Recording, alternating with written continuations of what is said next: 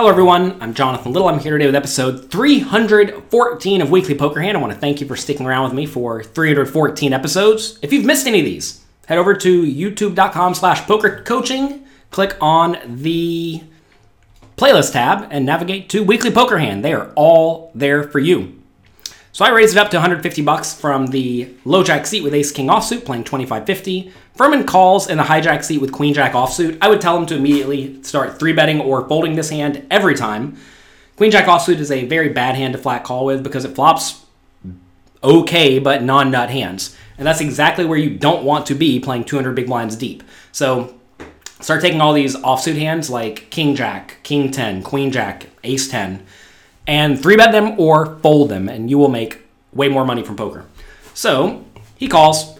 Jennifer Tilly calls small blind with ace seven offsuit. Same story. I would tell her here three bet or fold this.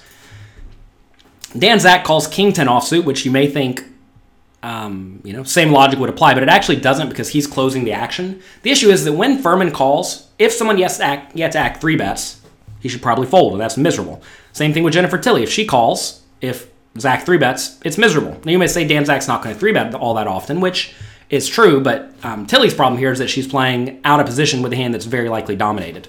Whereas um, now Dan Zack is closing the action and he knows he's never going to get three bet and he has to put in the least amount of money. So of these three calls, Dan Zack's is the only one that I think is reasonable. The other two players, Furman and Tilly, should have either three bet or folded every time. All right, let's see a four way flop.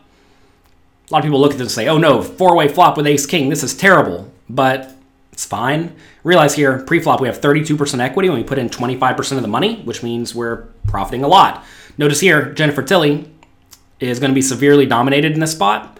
And, you know, she put in 25% of the money, but only has 15% equity. And she's out of position, so she's even going to realize less than this. So it's a very, very bad spot for her to be in, which is why you'd rather three better fold. Oh, and here it is, the bad spot for. Flop comes ace 6 2. This is great for me.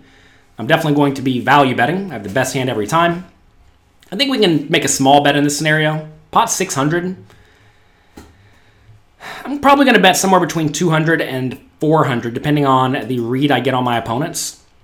If I am pretty convinced the opponents, like one of the opponents likes their hand, meaning I think they have an ace, if I think we have an ace, I'm just going to bet on the bigger side, right? Just to get full value. If I have no reads, I'm probably going to go something like 300 in a deep stack cash game. Notice we are all playing about $10,000 deep, right? So 200 big blinds. Um, so yeah, something like that is generally my thoughts here. I did go 350, so maybe I got the vibe that one of my opponents liked their hand, maybe Jennifer Tilly.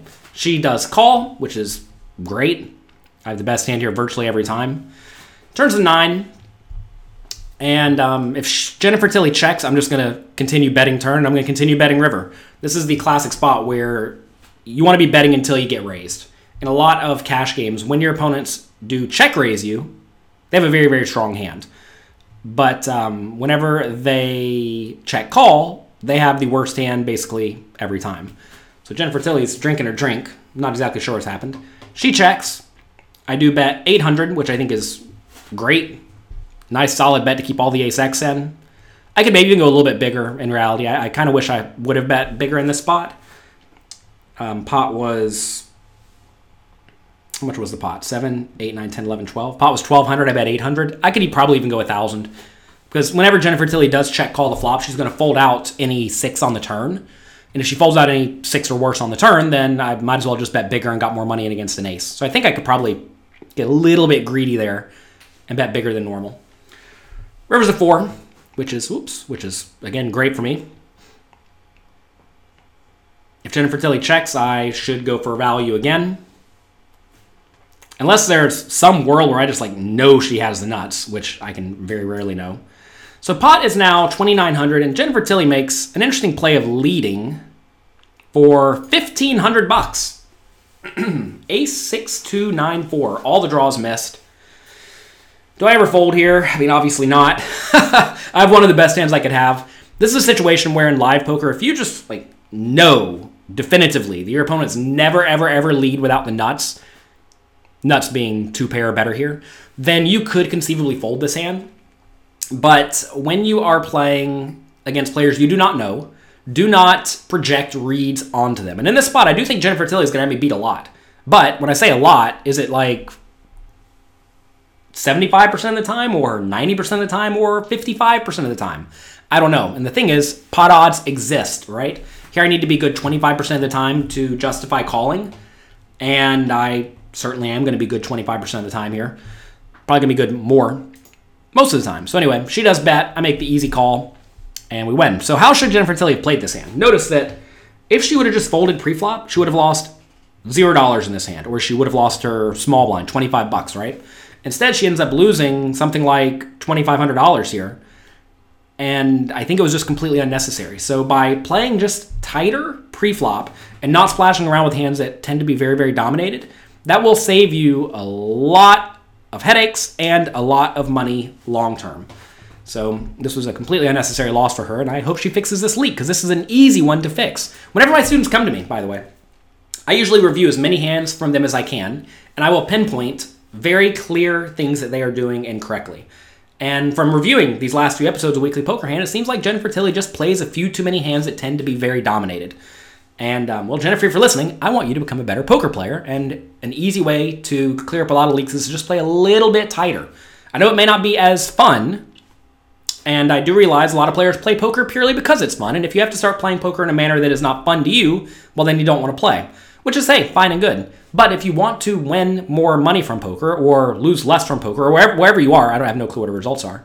But if you want to have better results, an easy way to do that is to just play better cards. And especially if you're playing against players who are not like really world class, the easiest way to beat them is to just straight up play better cards than they do, which often ends up resulting in you playing a little bit tight, a little bit aggressive. But that's okay. You don't have to be involved in every single pot. If you feel like you have to be involved in every single pot, an easy way to make you feel a little bit more involved in every pot is to make sure you're actively putting players on ranges every time that you're not in the hand and when you're also in the hand. And then see if the range you give your opponent lines up with what they actually have when they sporadically do get to showdown. That will keep you in the game, it'll keep you thinking, and that's a way for you to be a little bit more involved without actually, you know, having action in the hand. So, anyway, I just want to help everyone who wants to help themselves improve their skills at poker, and that really is the purpose of this podcast. So, hope you enjoyed it. Good luck in your games. Have fun. If you like this podcast, click like, click subscribe, leave a review. That goes a long way to helping me help other people who want to improve their skills. Good luck, have fun, and I'll talk to you next week.